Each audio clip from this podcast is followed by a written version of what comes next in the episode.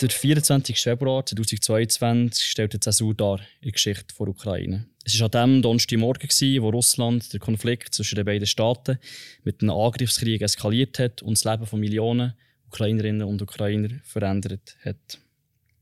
Doch wie hat alles angefangen und was sind Perspektiven? In dieser Sonderausgabe von «Wer sind wir?» gehen wir diesen Fragen nach und als Gesprächsgast darf ich zum zweiten Mal und ganz herzlich Christoph von Wett begrüßen. Ähm, er ist ein Experte auf dem Gebiet ähm, von Osteuropa und ja, willst du vielleicht gerade selber schnell kurz sagen, was, wie du zu dem gekommen bist? Ja, also merci vielmals für die Einladung, dass ich das zweite Mal bei euch darf äh, auftreten. Es ist mir auch ein Herzensanliegen, dieser Auftritt, muss ich sagen. Es ist, ich habe eine sehr eine enge Beziehung zu Osteuropa natürlich. Meine, meine Frau ist aus Polen. Ich habe selber osteuropäische Geschichte studiert äh, und beschäftige mich eigentlich wissenschaftlich seit eben 30 Jahren mit insbesondere mit der Ukraine, mit verschiedenen äh, Epochen aus ihrer Geschichte. Bin x-mal natürlich auch in diesem Land gesehen und, und äh, kenne viele Leute und das, ja, das, das Land liegt mir irgendwie im Herzen. Insbesondere, weil es natürlich auch nach 1991 eine sehr interessante Entwicklung durchgemacht hat. Eigentlich eine Entwicklung, die sehr stark auf eine Annäherung an, an Westeuropa oder an Europa rausgelaufen ist. Und, und darum ist natürlich der, der, der Einfall, der Aggressionskrieg, die Invasion vom 24. Februar auch für uns, also auch für meine Frau, mir ein Schock gewesen. Ja, das ist so ein bisschen die Beziehung. Also es ist eine, ist eine enge Beziehung und äh, sicher auch in gewissen Bereichen eine sehr emotionale Beziehung. Äh, ja, wenn man das Land kennt, verfolgt man vielleicht den Krieg ein bisschen anders, als wenn man noch nie dort ist und irgendwie die Hintergründe nicht kennt. Mhm. Jetzt hast du geredet, eben 1991, ähm, es sind in der neuesten Geschichte der Ukraine viele Sachen passiert. Wenn wir jetzt aber ein bisschen weiter zurückschauen, wo, wo hat der Staat seinen Anfang genommen? Wo sind die Anfänge der Ukraine, vielleicht auch von Russland? Was ist in dieser Region passiert? Also gemeinhin äh, tut man den Anfang von, sowohl von, von, der Ukraine oder dem, was heute Ukraine ist, dem, was heute Russland ist und das, was heute Belarus ist, die haben eigentlich einen gemeinsamen Anfang, der im Mittelalter liegt, in der sogenannten Kiewer Rus im Kiewer Reich. Das ist eine mittelalterliche Staatsbildung, wo alle die Gebiete äh, eben von den heutigen modernen drei Staaten umfasst hat. Und alle die drei Länder, Kulturen haben sich letztlich nachher seit dem äh, 14., 15., 16. Jahrhundert langsam historisch auseinanderentwickelt und eben zu den zu den Ländern, wie wir sie heute kennen. Also noch nicht die modernen Staaten, aber die kulturell unterschiedlichen äh, Grossräume sind im späten Mittelalter entstanden und eben aus dieser Kiewer raus hervorgegangen. Darum tun heute, das ist auch einer der Streitpunkte, dass Russland sagt, wir sind eigentlich der rechtmäßige Erbe von der Kiewer Rus. Die Ukraine sagt das natürlich auch und Belarus sagt das auch irgendwie. Äh, und sie haben alle irgendwie recht, weil sie eben eigentlich eine gemeinsame, eine gemeinsame äh, Wurzeln haben. Und ich kann es ein bisschen vergleichen wie wie äh, mit dem mittelalterlichen oder frühmittelalterlichen Reich von Karl dem Großen. Das ist ja auch etwas, was sich nach das moderne Italien, moderne Frankreich und das moderne Deutschland irgendwie daraus entwickelt haben. Aber niemand von denen würde jetzt für sich beanspruchen, äh, der Karl der Grosse war ein Franzose oder der Karl der Grosse war ein Deutscher oder der Karl der Grosse war ein Italiener. Aber das ist genau das, was insbesondere natürlich jetzt Russland auch macht mit deren Aussage oder der Präsident Putin, wo, wo sagt, Kiewer Rus oder Kiew, das ist die Mutter aller russischen Städte. Äh, das ist natürlich genau der Anspruch, dass er sagt, wir haben einen exklusiven Anspruch auf die Kiewer Rus. Und äh, das ist natürlich völlig falsch, die Geschichte aus der Gegenwart so zurück in die Vergangenheit zu projizieren. Aber das ist irgendwie so der gemeinsame, der gemeinsame Ursprung auch von, von, diesen, von diesen Ländern, wo ja alle zu einem grossen Teil äh, äh, orthodox geprägt sind von der, durch die orthodoxe Religion, wo alle Schriften, gemeinsame Schrift haben, kyrillische Schrift und so weiter. Das hat alles der Ursprung eigentlich in dem mittelalterlichen Staatsgebilde von der, von der Kiewer Rus. Mhm. Und dann eben die Kiewer Rus, die ist ja dann eben in die Fürstentümer, glaube ich, ähm, hat, hat sich aufgespalten. Wie ist es dann weitergegangen? Nach, ähm, wie haben sich die Fürstentümer entwickelt? Oder? Es hat schon relativ bald, also schon im 12. Jahrhundert, hat es eben zu einer hat es zu einer Zersplitterung gekommen, wo, wo man unterschiedliche regionale Fürstentümer hatte. Moskau ist übrigens ein, äh, ein sehr spätes und peripheres Fürstentum, das auch dann entstanden ist. Äh, und damit ist der, ist der Staatsverband eigentlich zersplittert und vor allem ist nicht der Mongoleneinfall im Mitte des 13. Jahrhunderts der Kiewer Rus den Todesstoß gegeben und dann sind wie nachfolgereich in diesem Raum expandiert. Auf der einen Seite von Norden her das Grossfürstentum Litauen, das hat Belarus sehr stark geprägt, langfristig, von, von Südwesten her äh, das Königreich Polen und von Nordosten her eben zuerst das Mongolenreich und nachher als Vasall von den Mongolen äh, die Moskauer Fürsten. Äh, und, und so haben sich eigentlich die äh, ja, schon ab dem 13., 14. Jahrhundert so wie drei Grossregionen ausgebildet, wo wenn man es jetzt eben aus heutiger Sicht anschaut, wie, wie die Grundlage von der Entwicklung oder von der Entstehung von, von, von diesen modernen Staaten Belarus, Ukraine und, und Russland bildet. Ab welchem Zeitpunkt der Geschichte kann man denn sagen, das ist jetzt zum ersten Mal ein Staat, der sich als Ukraine bezeichnet, als Ukraine versteht, der eine geschlossene ähm, kulturelle Identität hat? Also äh, zuerst mal, hat's, äh, zuerst mal ein ukrainischer Staat hat es erst äh, im 20. Jahrhundert im, im Zug von der, von der äh, Revolution in Russland gegeben. Im russländischen Imperium hat es die Revolution gegeben, wo, sich, wo auf der einen Seite eine soziale Revolution ist gegen das Zarentum, auf der anderen Seite aber eben auch eine nationale Revolution, wo sich verschiedene periphere Regionen nachher schrittweise in die Unabhängigkeit haben probiert zu begeben. Und in diesem Zusammenhang eben auch auch die Ukraine. Und in dem Sinne kann man sagen, der, das erste Mal wirklich einen unabhängigen ukrainischen Staat hat es 1917 gegeben, allerdings eben nur äh, relativ kurzfristig bis, bis in die frühen 20er Jahre. Und nachher ist die Ukraine oder einmal der östliche Mit- und Zentralteil von der Ukraine ist, ist im, in der Sowjetunion aufgegangen. Äh, also ist, und, und, und nachher bis 1991 hat es einfach die ukrainische Sowjetrepublik gegeben als eigenständiger Teil, der Sowjetunion, aber nicht als, als souveräner, unabhängiger Staat.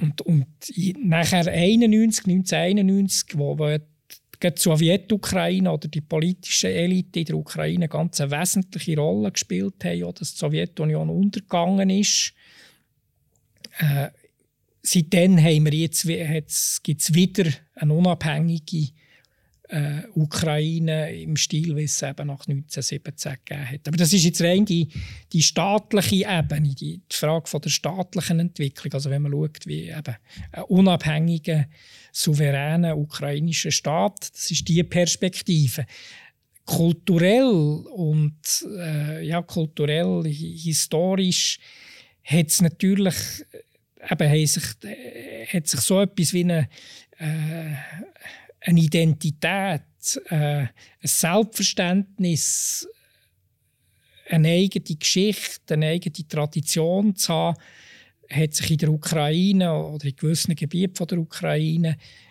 schon im 16., 17. Jahrhundert manifestiert. Oder gerade in starker Abgrenzung zu, zu, zu Polen, zum Königreich Polen, wo katholisch war, wo latinisch prägt war, haben sich die orthodoxen Bevölkerungsteile äh, haben, haben insbesondere auch im grossen Kosakenaufstand von 1654 eigentlich so etwas wie eine, wie eine eigene kulturelle Identität sehr stark an den Tag gelegt und dort das erste Mal eigentlich probiert, sich politisch als eigenständige Entität äh, zu etablieren, aber nicht im Sinn von modernen Staat. Und das ist auch nie, hat auch nie, äh, ja, hat auch nie zu einem äh, eigenständigen Staatswesen geführt. Also die, die, Im Rahmen von dem Kosakenaufstand haben sich nicht die Kosaken oder die kosakische Elite eben gerade äh, einem russländischen Zar unterstellt,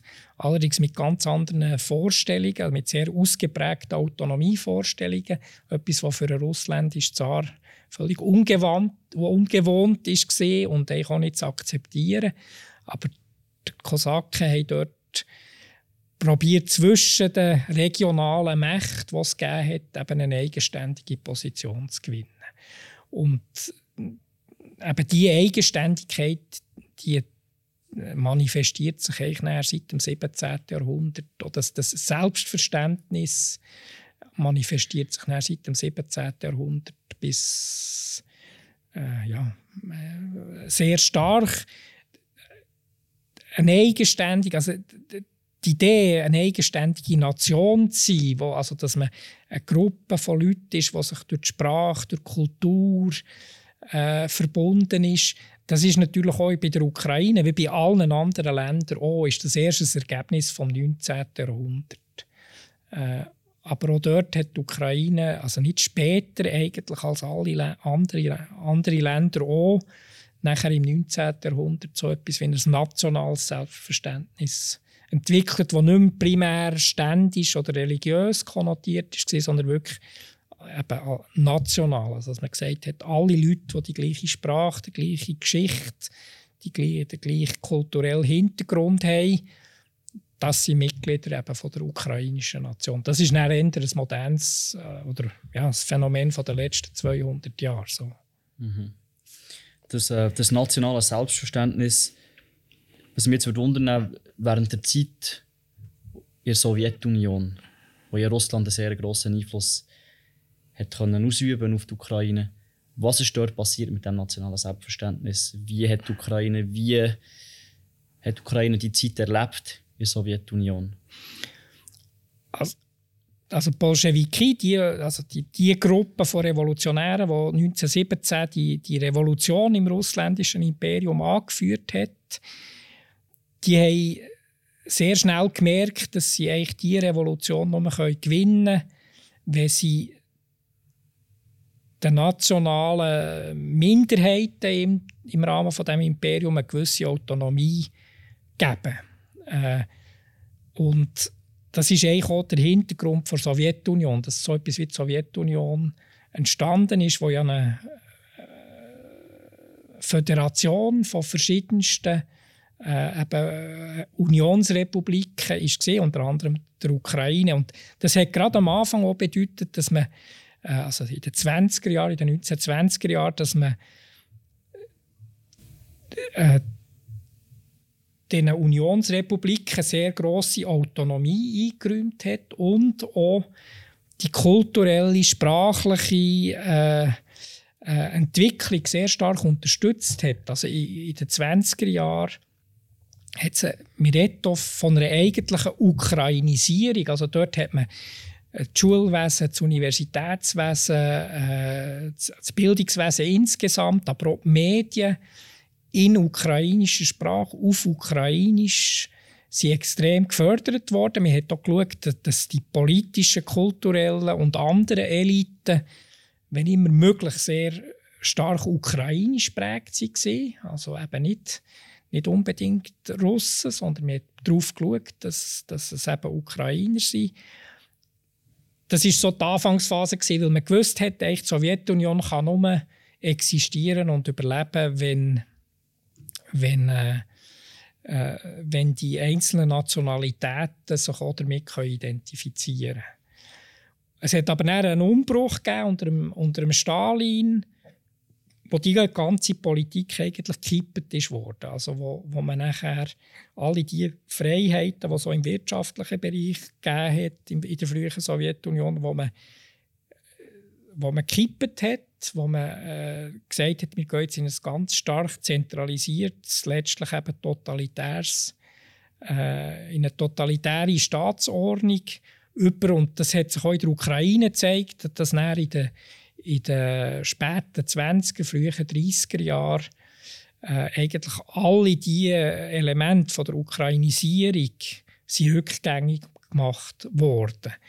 Und die Ukraine hat dort äh, in den 30er Jahren, in den frühen 30er Jahren, also 32, 33, nachher auch eine Hungersnot erlebt, die mit der, äh, mit der Kollektivierung von der Landwirtschaft zusammenhängt, also wo man probiert hat, zentral gesteuert von Moskau aus, die bis dahin äh, einigermaßen frei und, und auch privat organisierte Landwirtschaft äh, zu kollektivieren, also zusammenzufassen in, in, in Kolchosen und Sovchosen, die zentral auch verwaltet worden. Und das hat enormen Widerstand gegeben in der Ukraine, wo eine lange Tradition anders als, als Russland hatte vom freien Bauerntum. Das hängt eben auch sehr stark mit der kosakischen, mit der anderen Geschichte zusammen, sie, wo die Ukraine von Russland unterscheidet, dass man historisch ein sehr selbstbewusstes und eben auch freies Bauerntum hatte in der Ukraine. Und das hat man probiert in den 30er Jahren zu brechen durch die Kollektivierung. Und der Widerstand ist so groß dass, dass das in eine Hungersnot ist gemündet, wo die Moskauer Zentrale äh, ganz bewusst nachher auch genutzt hat, um eigentlich sämtliche Elemente von der Ukrainisierung zu zerstören. Also die ukrainische Seite redet von einem, von einem Holodomor, also von einem Hungermord. Äh, das, das Wort selber erinnert ein bisschen äh, bewusst an den Begriff Holocaust. Also es, ja, wir reden auch von einem ganz gezielten Genozid, wo, wo dort von Moskau aus, also vom Stalin insbesondere, gegen die Ukraine ist gerichtet wurde. Und dort hat es äh, vier bis fünf Millionen Hungertote gegeben. Und das ist natürlich äh, äh, ja, eine sehr äh, eine tiefgreifende Erfahrung, ein, ein tiefgreifendes Trauma, das die ukrainische Gesellschaft mit sich herumträgt. Vor allem, weil man natürlich nie darüber reden in der sowjetischen Zeit. Also das war ein Tabuthema. Das ja, über das hat man nicht dürfen reden. Äh, dabei war jede Familie praktisch betroffen von dieser Hungersnot.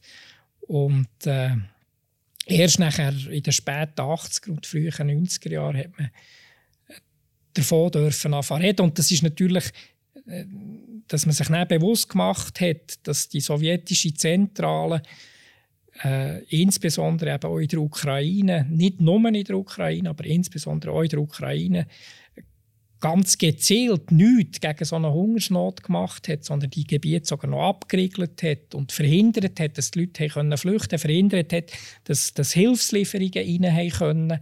Das hat natürlich noch einmal die Distanzierung gegenüber der Sowjetunion Ende 80er, in den frühen 90er Jahren extrem verstärkt, weil man einfach gesehen hat, das ist ein, das ist ein totalitäres System gewesen, wo, äh, ja, wo eigentlich gegen die Leute gerichtet war und insbesondere in diesem Fall auch gegen die Ukrainer. Äh, es hat dann auch wieder einen Wechsel gegeben. Also nach dem Zweiten Weltkrieg hat es eher, gerade unter dem Khrushchev auch wieder eher eine Liberalisierung gegeben, wo, wo, wo auch die ukrainische Kultur wieder eine gewisse Blüte erlebt hat. Sehr beschränkt, in einem beschränkten Rahmen nach dem Tod von Stalin. Und dann hat es wieder einen Backlash gegeben unter dem Brezhnev, der ganz gezielt nachher in den 70er und 80er Jahren eigentlich äh, probiert hat, die Ukraine so weit als möglich zu russifizieren. Also sowohl sprachlich wie kulturell. Äh, auch, dass, dass man ganz gezielt russische Bevölkerung, eben vor allem im, im Osten und im Süden, äh,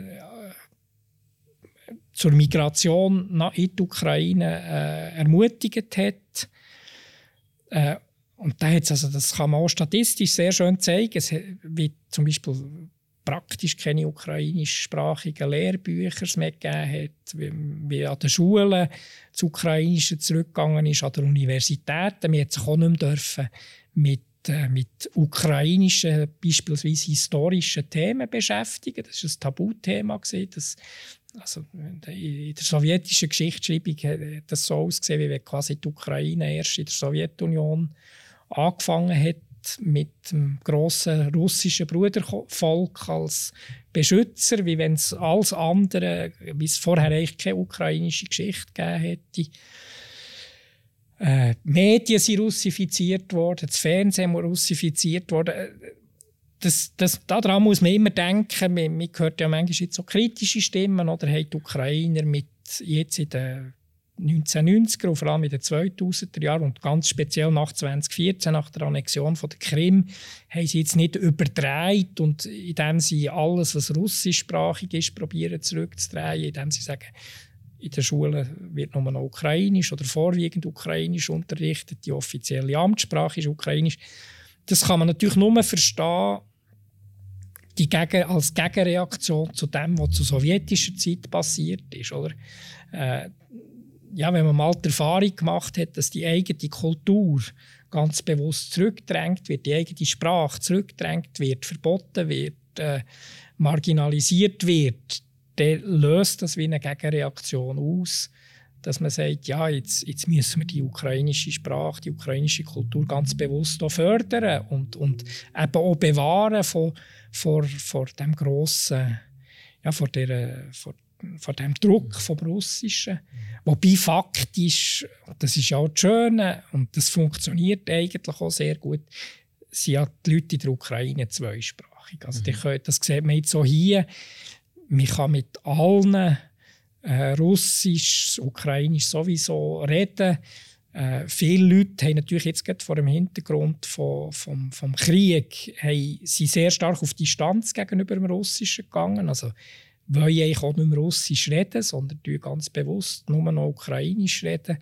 Aber auch die, das verstehe ich auch sehr gut, oder? das ist psychisch, ist das äh, ja, wenn ein, ein Land, das eigentlich Teil auch von der eigenen Kultur ist, einen plötzlich überfällt und, äh, und dass man dann plötzlich auf Distanz geht, mhm. das ist ein bisschen ähnlich wie in der, äh, ja, in der Schweiz ist man während dem Zweiten Weltkrieg hat, hat die Mundartbewegung ganz äh, grossen Höhenflug gehabt, weil man sich eben ganz bewusst gegenüber Deutschland hat wollen abgrenzen das ist ein bisschen ähnlich, wenn man, wenn man das in der Ukraine anschaut, jetzt gerade eben auch in der aktuellen Situation. Mhm.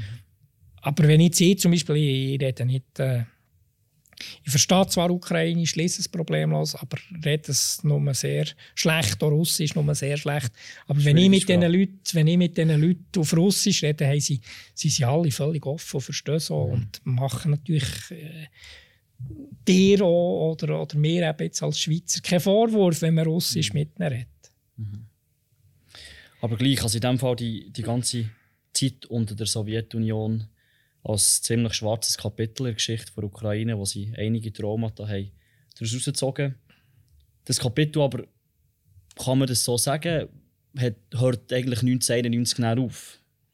Mit dem Zerfall der Sowjetunion ähm, und dem Referendum für die Unabhängigkeit. Ja, das, also, das ist sicher ganz ein massiver Einschnitt gewesen, oder? Und äh, ja, seitdem haben wir, haben wir äh, eine unabhängige, souveräne Ukraine, die natürlich auch innenpolitisch den, den Zerfall von der Sowjetunion äh, irgendwie hat müssen verdauen und probieren, ein neues Staatswesen auszubilden oder aufzubauen, oder, wo im Idealfall eben demokratisch ist. Und das ist auch vielleicht interessanterweise auch wirklich der grossen Unterschied vom ukrainischen Entwicklungspfad zum russischen Entwicklungspfad. Oder die Ukraine hat mit viel Mühe und, und, und Problemen, es ist einer der eines der korruptesten Länder äh, gewesen, vielleicht jetzt nach dem Krieg nicht mehr, äh, hat sich probiert irgendwie eben als Staatswesen zu organisieren, aufzubauen äh, und ähnliche Probleme hat ja auch Russland gehabt. Also das Phänomen, dass man Oligarchen hat, das gibt es sowohl in der Ukraine wie in Russland, also wo sich wo, wo, wo gewisse Personengruppen den, den, den Moment vom, vom Zerfall von der staatlichen Ordnung nutzen, um sich grosse Teile von der Wirtschaft anzueignen äh, das ist ein Phänomen, das wir sowohl in der Ukraine wie auch in Russland haben. Was aber die Ukraine unterscheidet, ist, dass die Ukraine immer ein demokratisches Land ist geblieben. Also wir haben x demokratische Präsidentenwahlen gehabt. Und wenn man die hat probiert zu fälschen, sind die Leute auf die Straße und haben sich dagegen gewehrt. Oder? Das ist 2004 mit, dem, mit der Orange Revolution, wo die Leute eben zu Millionen in Kiew und im ganzen Land auf die Straße sind und sich gegen die Korrumpierung des politischen Systems gewehrt haben. Wir hatten es 2013, 2014 noch einmal, wo, wo, äh, wo die Leute nachdem der Präsident Janukowitsch einen Entscheid gekippt hat, wo die Ukraine nach an die Europäische Union hergeführt hat, auch wieder die Leute, insbesondere auch Studierende, auf die Straße und gesagt haben, das wollen wir nicht, das, da geht etwas mit, das ist etwas nicht, nicht, äh, nicht transparent, was da an politischen Entscheidungen abläuft. Wir wollen die, die Assoziierung an, Europa was dann dazu geführt hat, dass letztlich im Februar 2014 nach diesen massiven Protesten, die so zu gewalttätigen Auseinandersetzungen ist, kam, äh, der, der amtierende Präsident geflohen ist und, äh, und, und, und Russland natürlich das, das Chaos, das dort entstanden ist, politisch, das Vakuum genutzt hat, um die Krim zu annektieren. Aber auch dort, oder, dort sind wieder die Ukrainer auf die Straße zu Millionen und haben sich, haben sich gewehrt für ihr Land, für, für, für, für letztlich eine demokratische Idee äh, Ukraine. Und das ist der grosse Unterschied zu Russland. Oder dort hat man eigentlich also seit 2000 sowieso nicht mehr, keine freien, transparenten Wahlen mehr gehabt. Und, und auch dort hat es natürlich Demonstrationen gegeben, sind die Leute zum Teil auf die Straße, aber das sind immer immer marginale Bevölkerungsgruppen wo, wo sich dort gewehrt haben, vor allem Petersburg und, und Moskau zentriert.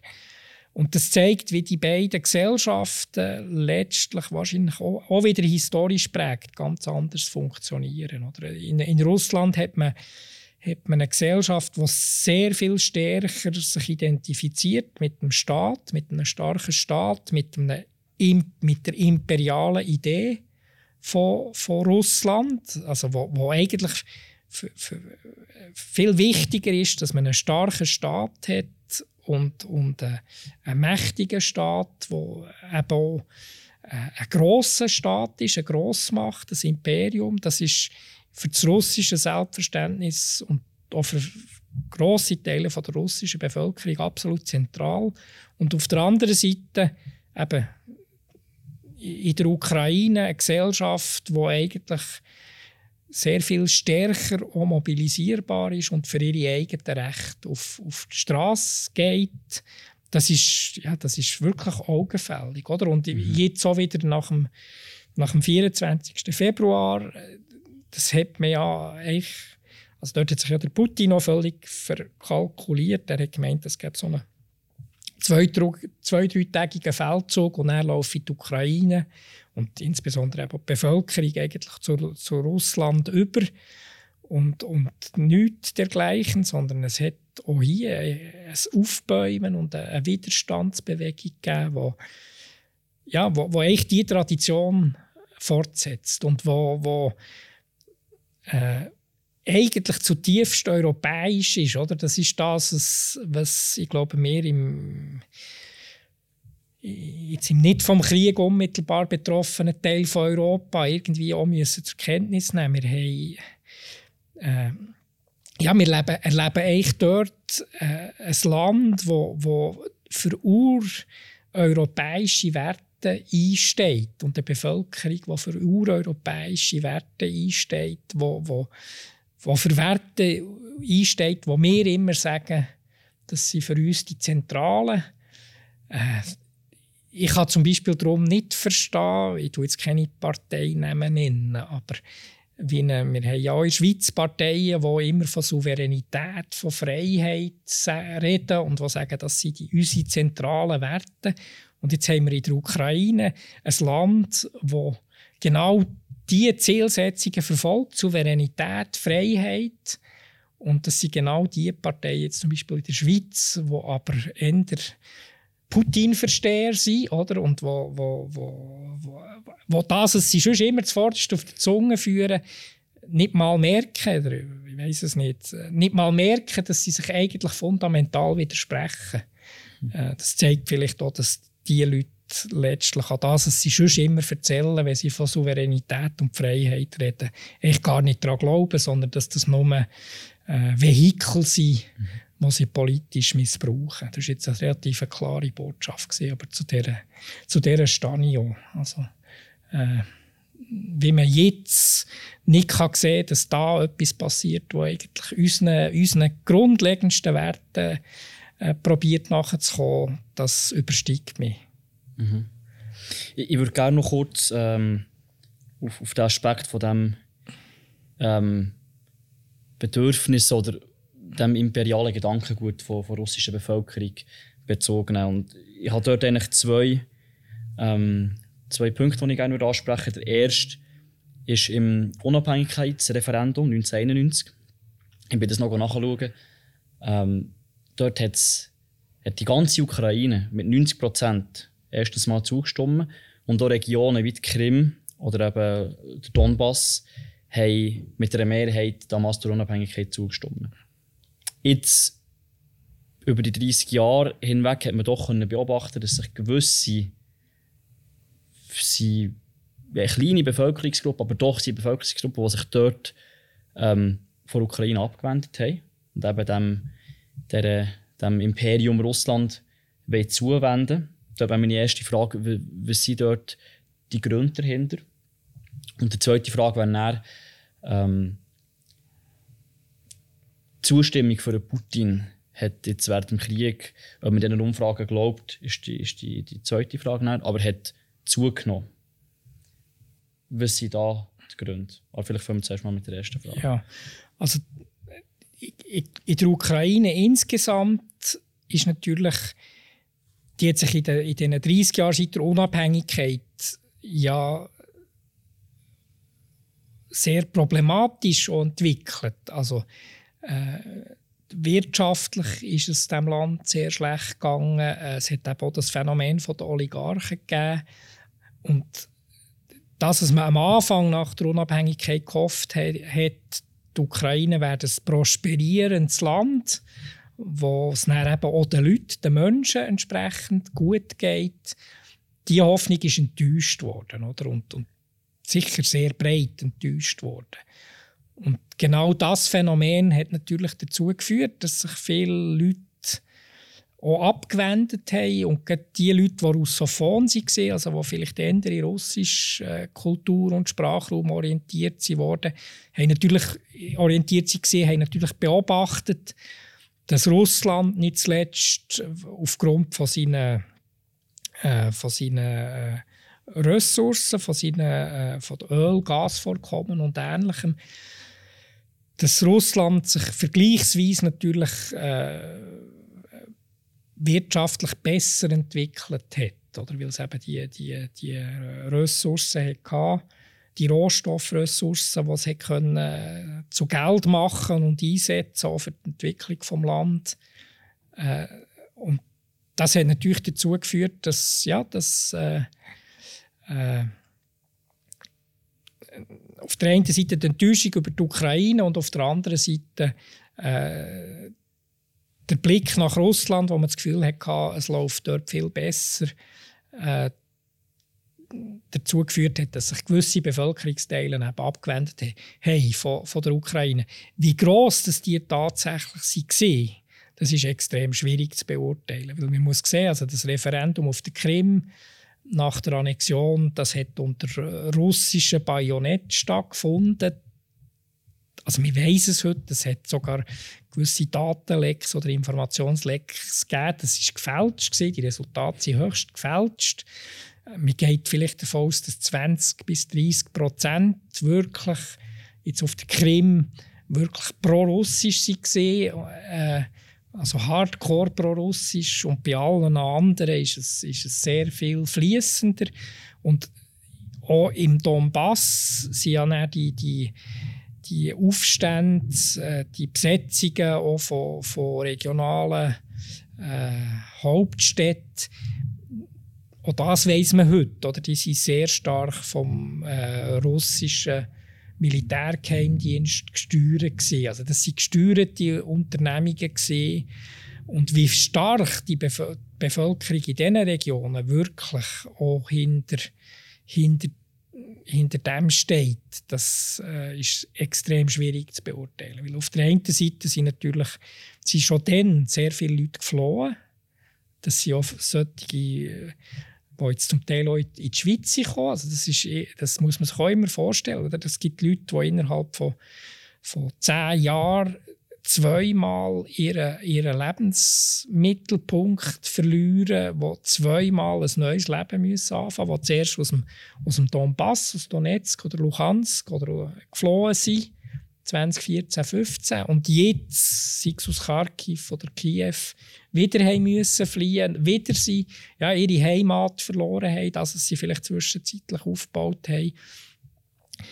Äh, also es ist sehr schwierig eigentlich zu beurteilen, wie groß der Rückhalt äh, für Russland und für den Anschluss an Russland wirklich ist, sowohl im Süden wie auch im Osten von der Ukraine. Es wird jetzt wahrscheinlich in den nächsten Monaten, im September, wird es Referenden geben, wo man dann wieder wird verkünden dass 95 oder mehr Prozent von der Bevölkerung für einen Anschluss oder für, die Autonomie, für einen Anschluss an Russland oder für die Autonomie äh, äh, und die Unabhängigkeit von der Ukraine stimmen. Aber das werden natürlich auch wieder, das sind gefälschte, das sind gefälschte äh, Abstimmungen, die kann man letztlich nicht, nicht ernst nehmen. Also darum bin ich relativ vorsichtig, weil äh, wenn man sagt, dass, ja, wie groß der Anteil ist von den Leuten, von, die sich wirklich von der Ukraine abgewendet haben und gegen Russland orientiert haben, man kann, wie in der Schweiz ja auch, man kann äh, französischsprachig sein, man kann italienischsprachig sein und gleich äh, sagen, ja, ich bin Schweizerin, ich bin Schweizer. Äh, und die, so ist es in der Ukraine auch. Man kann, es gibt sehr grosse Teile von der Bevölkerung, die sagen zwar, ja, wir sind russischsprachig, wir sind russophon, wir sind äh, für uns ist die russische Kultur, die russischsprachige Kultur ein ganz wichtiges Element, aber wir sind Bürger von der Ukraine und wir wollen auch Bürger von der Ukraine sein. Und wir, wollen, wir haben Putin nicht gerufen, dass er uns helfen wir, wir, wir sind Ukrainer, auch wenn wir Russisch reden. Und ich glaube, das ist etwas, was man ganz, was ganz zentral ist, dass man das versteht. Das müssten ja wir in der Schweiz eigentlich besonders gut können verstehen dass äh, die Sprache noch nicht allein die nationale oder die, die, die staatliche Identität definiert. Kannst du mir helfen, die russische Bevölkerung zu verstehen? Weil nach all dem, was passiert ist, man kann natürlich argumentieren, es ist, es ist ein Resultat von Propaganda. Aber ich habe das Gefühl, trotz, trotz allem wird ein gewisser Anteil an Informationen durchsickern.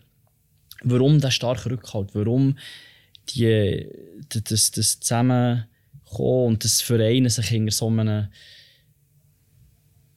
hinter Putin als Person, die so viel Unheil und, und gestiftet hat und gegen Demokratie eigentlich ähm, agiert. Was sind da? Was sind da? Was geht in den Köpfen vor von diesen Leuten, von der Bevölkerung?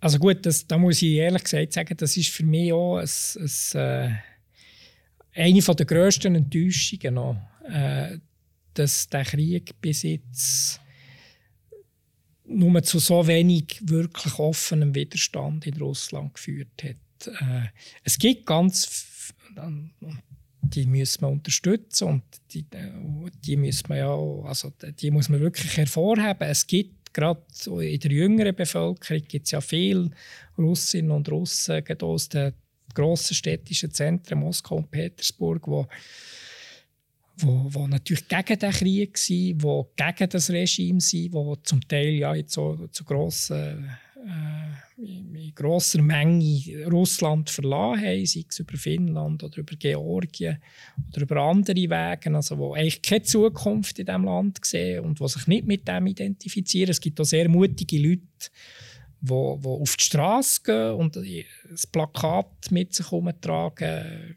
kein Krieg, äh, wir wollen keinen Krieg und Ähnliches, wo er innerhalb von zwei, drei Minuten von der Polizei eingesammelt werden und, und natürlich ins Gefängnis kommen.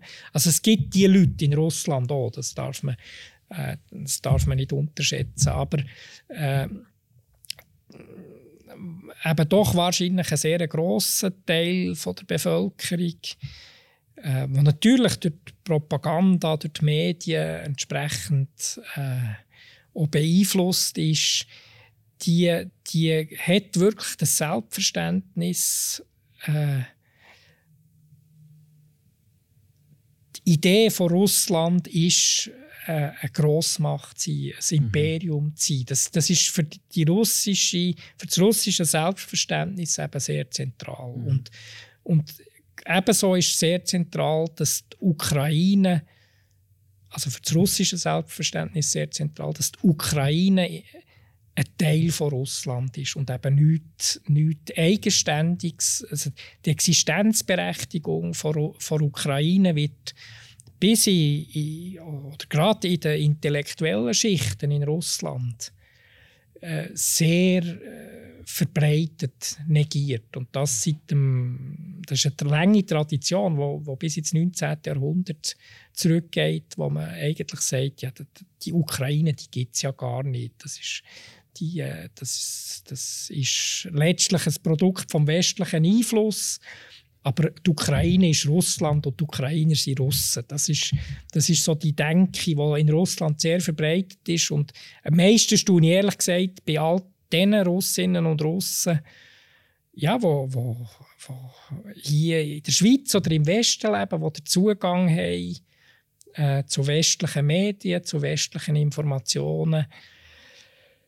Da gibt es auch relativ wenig Stimmen, wo, wo sich gegen das aussprechen. Es gibt also zum Beispiel der, der, der Autor Michael Schischkin, der in der Schweiz lebt, das ist ganz eine prononcierte Stimme, die sich gegen das, der, der, das Selbstverständnis von Russland äh, wendet und sagt, es kann nicht Zukunft sein für Russland, nur ein starker Staat und ein Imperium zu sein, sondern Russland muss sich in eine andere Richtung entwickeln. Die Stimmen gibt es, aber sie sind, äh, würde ich mal sagen, erstaunlich, erstaunlich schwach und erstaunlich wenig zahlreich. Und äh, ja, das hat wahrscheinlich schon sehr stark mit dem mit der Identifikation mit dem Imperium und mit dem starken Staat zu tun. Äh. Jetzt wird ja immer, ähm, wird auch immer äh, spekuliert über das Motiv und ähm, von, von, von dem ganzen Angriffskrieg. Wir haben die ganze Geschichte zusammen besprochen. Wie fest würdest du sagen, ist, sind eben die historischen Laster, die da die ganze Zeit sich angesammelt haben, ein Grund für die Eskalation, die wir im Moment sehen? Also ja, oder bin ich sicher, ja, dass, dass es zu dieser Fehleinschätzung ist oder zu diesem Angriff, zu dieser Invasion, das hat sehr stark damit zu tun, mit dem historischen Verständnis, mit der Negierung der Ukraine. Äh, und der Erwartung, eben die Ukraine wird sich Russland um den Hals werfen. der Putin selber hat im Sommer 21 einen Artikel geschrieben äh, zur Beziehung zwischen Ukraine und, und Russland, wo er eigentlich alle die, die Mythen und Stereotypen, die ich jetzt probiert habe, zu schildern, äh, eben, dass es eine Ukraine gar nicht gibt, dass das eigentlich, dass Russland und die Ukrainer Brudervölker sind äh, und eigentlich ein Volk, eben nicht, nicht unterschiedliche Völker, sondern ein Volk. Da hat er sogar einen Artikel darüber geschrieben. Oder? Und wenn man den liest, dann gibt sich eigentlich folgerichtig daraus, was jetzt passiert ist.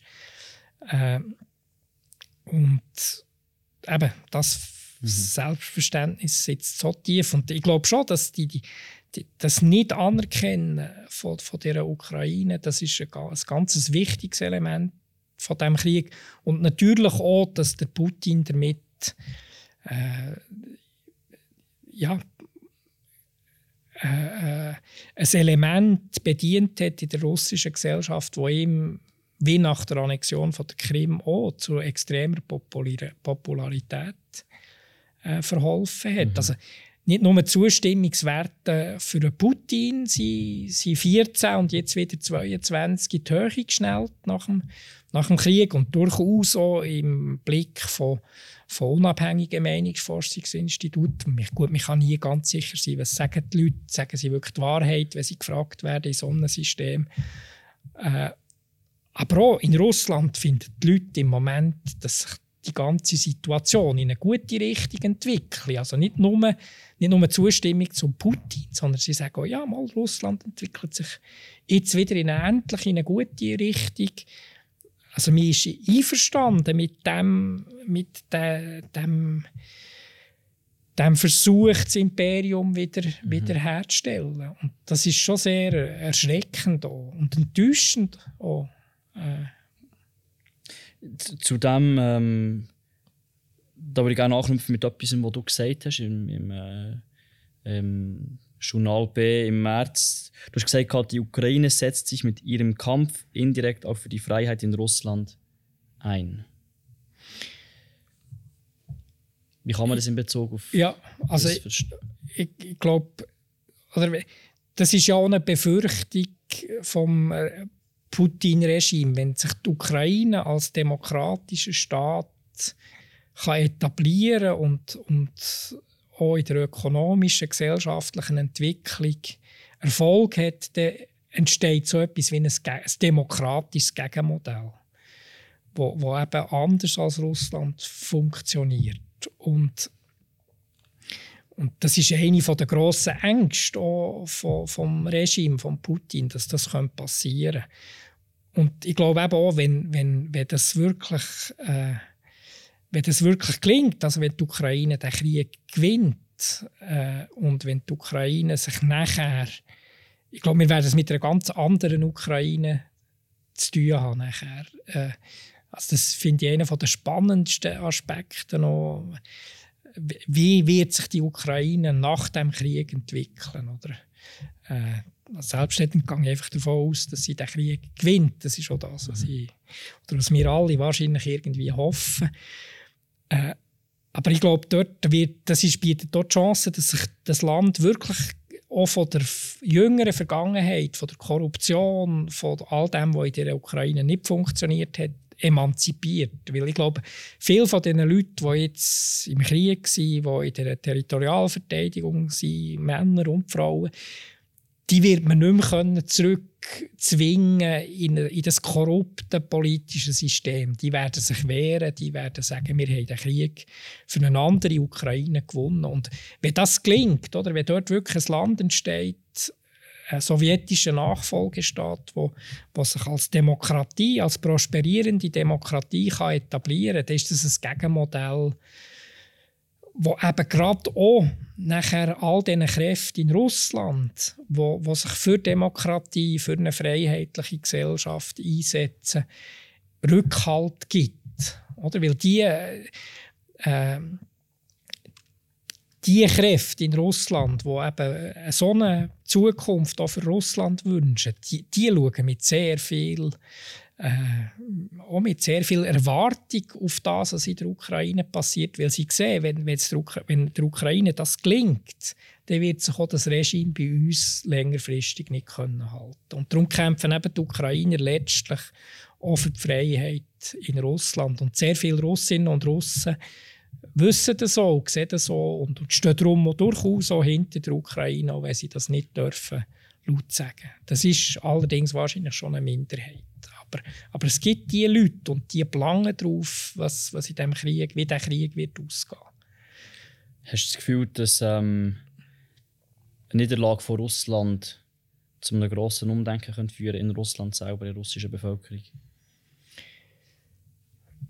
Ja, es ist, das ist wahnsinnig schwierig zu sagen. Ja, das wäre natürlich die Hoffnung. Ich, ich habe, äh, das klingt jetzt vielleicht ein bisschen hart, aber ich habe ein bisschen das Gefühl, dass Russland ähnlich wie das Deutschland nach dem Zweiten Weltkrieg gebraucht hätte, eine eigentliche Entnazifizierung braucht. Also ganz tiefgehende Auseinandersetzung mit der eigenen Geschichte, mit mit der eigenen imperialen Geschichte, äh, wo, wo auch den Russinnen und Russen bewusst macht, äh, die Sowjetunion, aber auch, auch das Zarenreich hat vielen Teilen von dem, von dem Imperium oder russischen Gesellschaft oder russischen Bevölkerung eigentlich äh, viel Last aufbürdet.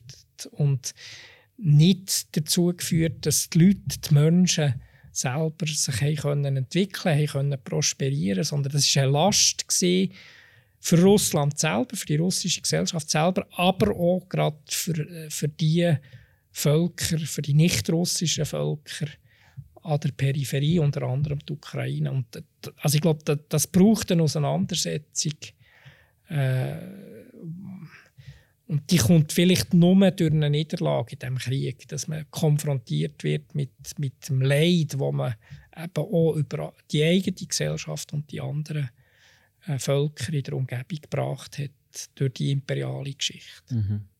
Also ganz viele mögliche Resultate und Ergebnisse, die sich aus dem Krieg können ergeben. Ein Resultat steht fest: Wir haben ganz viele Flüchtlinge, die an unserer Tür angeklopft haben. Und du musst dich dort engagieren. Du hast ähm, mit äh, Freunden, wenn ich das richtig Freunde und Bekannte. Äh, Bekannte. Und jetzt sicher als Freunde, ja, das ist es so. Der Verein ähm, Ukraine Hilfe Bern aufgebaut. Willst du vielleicht schnell erzählen, wie, das, wie es zu dem kam? Ja, also es hat, es hat wie zwei Phasen gegeben. Oder? Nach dem 24. nach der Invasion hat meine Frau, das war ihre Idee, sie haben gefunden, jetzt machen wir ein Benefizkonzert. Oder? Und, äh, das hat sehr klein angefangen, die Idee. Und er haben wir unsere Beziehungen spielen und am Schluss haben wir ähm, auch mit Hilfe, mit der Unterstützung der Burgergemeinde oder mit, vom Burgergemeindepräsidenten haben wir im Casino mit dem Symphonieorchester, mit äh, Bühnen Bern äh, einen vollen Saal gehabt, äh, mit, einem, mit einem Konzert ja, für, für, für, für, für die Ukraine, wo sämtliche Einnahmen nachher auch äh, an das SRK sind gegangen für für, äh, für, für, äh, für die Hilfe in der Ukraine. Das ist übrigens dort die Burgergemeinde, die noch einmal den, Beitrag verdoppelt. Oder? Und, und, äh, also dort hat niemand, keine Künstlerin, kein Künstler, der Dirigent nicht, wirklich niemand hat irgendeinen Franken Honorar bekommen. Und, und im Anschluss an das haben wir irgendwie gefunden, das kann es nicht sein. Oder, und haben dann den Verein gegründet mit, mit im März mit, mit eben Freunden inzwischen. Ich habe einfach Leute angeschrieben, die ich gefunden habe, machen da mit. Und die Burgergemeinde hat, hat, hat dann auch sehr grosszügig von Anfang an äh, den Verein unterstützt, dass ihm Geldmittel gegeben aber wir sind, wir sind völlig also unabhängig von der Burgergemeinde und probieren und sind auch, also das sind dann, haben auch Stiftungen, äh, Zünfte, Gesellschaften haben auch sehr grosszügig äh, das unterstützt, Privatleute auch sehr grosszügig. Äh, und jetzt sind wir seit dem März unterwegs und probieren eigentlich mit dem Verein Ukraine Hilfe Bern äh, ja, den Geflüchteten hier in der Region Bern, wir tun das immer ein bisschen grosszügig definieren, Kanton Bern, äh, Region Bern, probieren wir einfach irgendwie ein bisschen Unterstützung zu bieten. Etwas vom Ersten, was wir organisiert haben mit der Volkshochschule zusammen, ist, sind Deutschsprachkurse wo wir einfach, bevor klar war, wer finanziert das, haben wir, haben wir dort eine Risikofinanzierung übernommen. Äh, das, das sind inzwischen Deutschkurse, die von fast 500 Leuten besucht werden, Ukrainerinnen und Ukrainer. Wir haben äh, ein Psychologinnen-Team angestellt, ukrainische geflüchtete Psychologinnen, die ihre Landsleute hier äh, betreuen. Auch das etwas, was ganz toll funktioniert. Äh, wir haben jetzt in den Sommerferien haben wir, haben wir äh, äh einerseits Schwimmkurs angeboten, immer in Zusammenarbeit natürlich mit anderen Institutionen, aber ich glaube, dass es Schwimmkurs gibt für die, für die Kinder und auch für, für äh, die Erwachsenen. Wir haben äh, Tagesausflüge mit der ukrainischen Schule organisiert für die ukrainischen Kinder, die, dass die in diesen Ferien nicht einfach rumsitzen und nichts zu tun haben haben sicher 15 bis 20 so Tagesausflüge, die auch wieder organisiert wurden von geflüchteten Ukrainerinnen. Also die haben das selber organisiert, selber durchgezogen. Wir haben einfach die finanzielle Ausstattung geboten. Wir tun in diesem Verein äh, haben wir jeden Donnerstag eine Informationsveranstaltung, wo wir äh, Spezialistinnen und Spezialisten äh, aus Bern äh, einladen, dass sie zu irgendeinem Thema äh, etwas erzählen, das dann für die, Ukra die Geflüchteten interessant ist. Also wir haben den Alexander Ott von der Stadt vom Asylsozialdienst, wo, äh, nicht vom Asylsozialdienst, von der Fremdenpolizei, excuse, wo, wo äh, die rechtliche Konstruktion, das rechtliche Umfeld für die Ukrainer geschildert hat. hat. Wir haben äh, den Präsidenten von Gastro Bern, der den Ukrainer äh, gezeigt hat, wie sie allenfalls im Gastrobereich zu einer Stelle kommen. Äh, so haben wir, das sind zwei Beispiele von ganz vielen. Wir, wir, wir haben äh, vom Sozialdienst für Bürgergemeinde, vom bürgerlichen Sozialzentrum Regula Wittmer, wo, wo den Leuten erklärt hat, wie, wie funktioniert das Asylsozialsystem und so weiter und so fort. Äh, wir haben mit Publibike zusammen, Publibike war sehr grosszügig, wir haben dort für einen symbolischen Geldbetrag äh, haben sie uns 300 Publibikes zur Verfügung gestellt für die Ukrainerinnen und Ukrainer.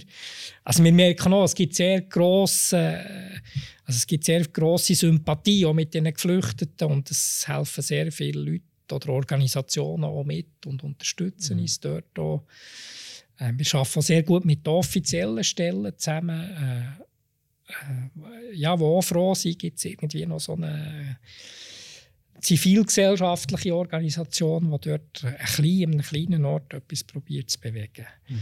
Äh, und ja, da sind wir jetzt unterwegs und, und äh, wissen natürlich auch nicht, wie lange das, das geht oder wie lange wir auch in der Lage sind, das, das äh, stemmen. Das ist auch, ich meine, der Verein besteht eigentlich nur aus dem Vorstand und das sind gleichzeitig die einzigen acht Mitglieder und das sind ja, die Leute, die letztlich das Ganze bewegen und tragen und das ist, äh, ja, ist, ist, ist, ein, ist ein nicht unbedeutender Einsatz, den die Leute alle erbringen.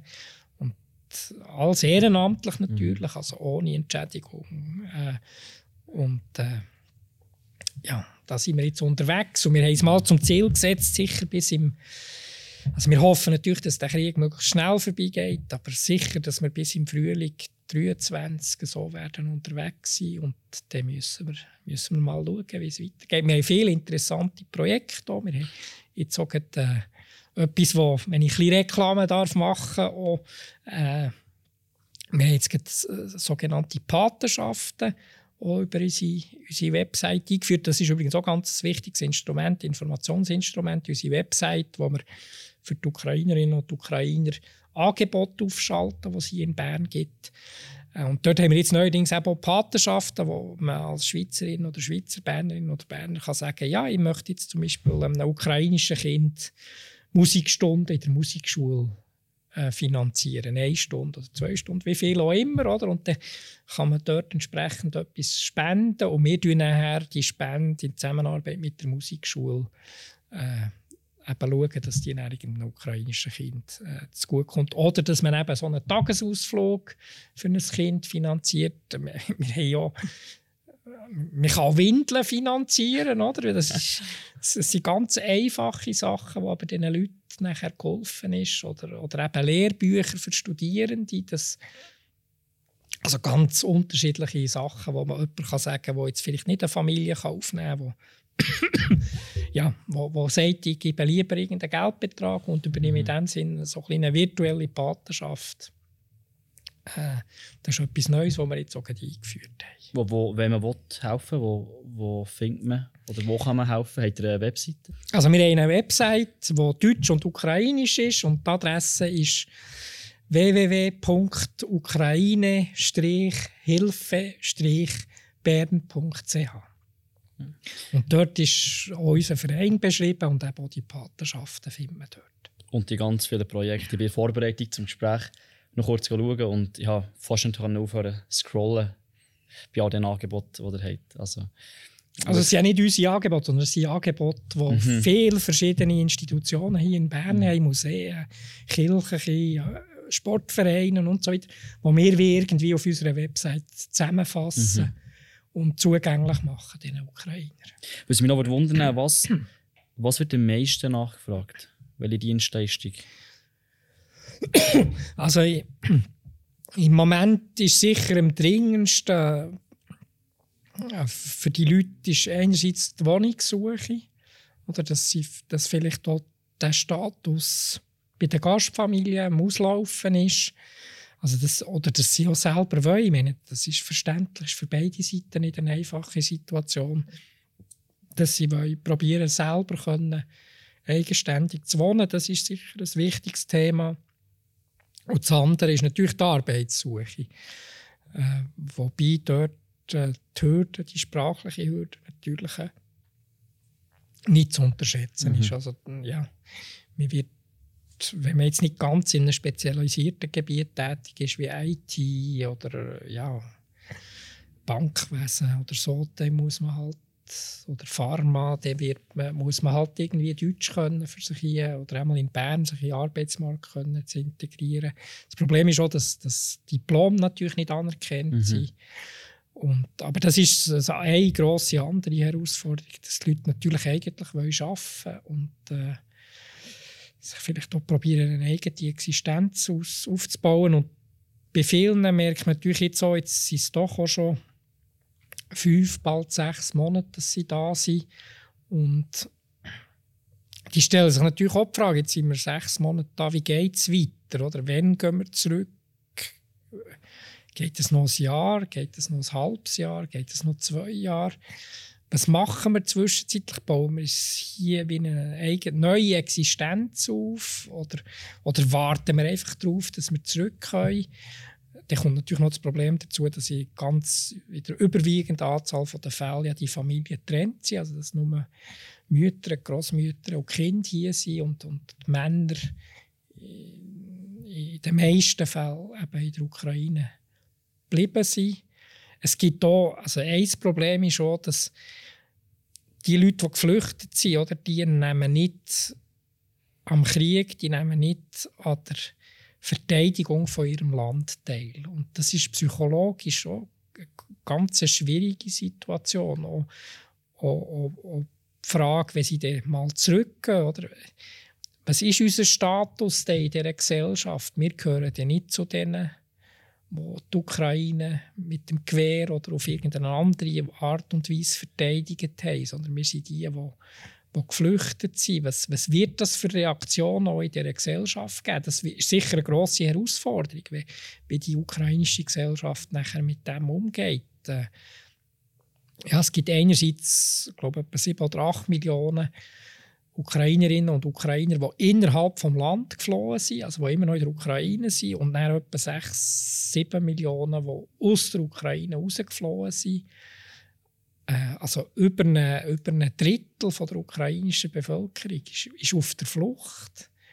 Äh, das muss man sich einfach auch mal vor Augen führen. Oder? Und, und, äh, und davon jetzt ein kleiner Teil in der Schweiz, inzwischen sind es etwa 60'000.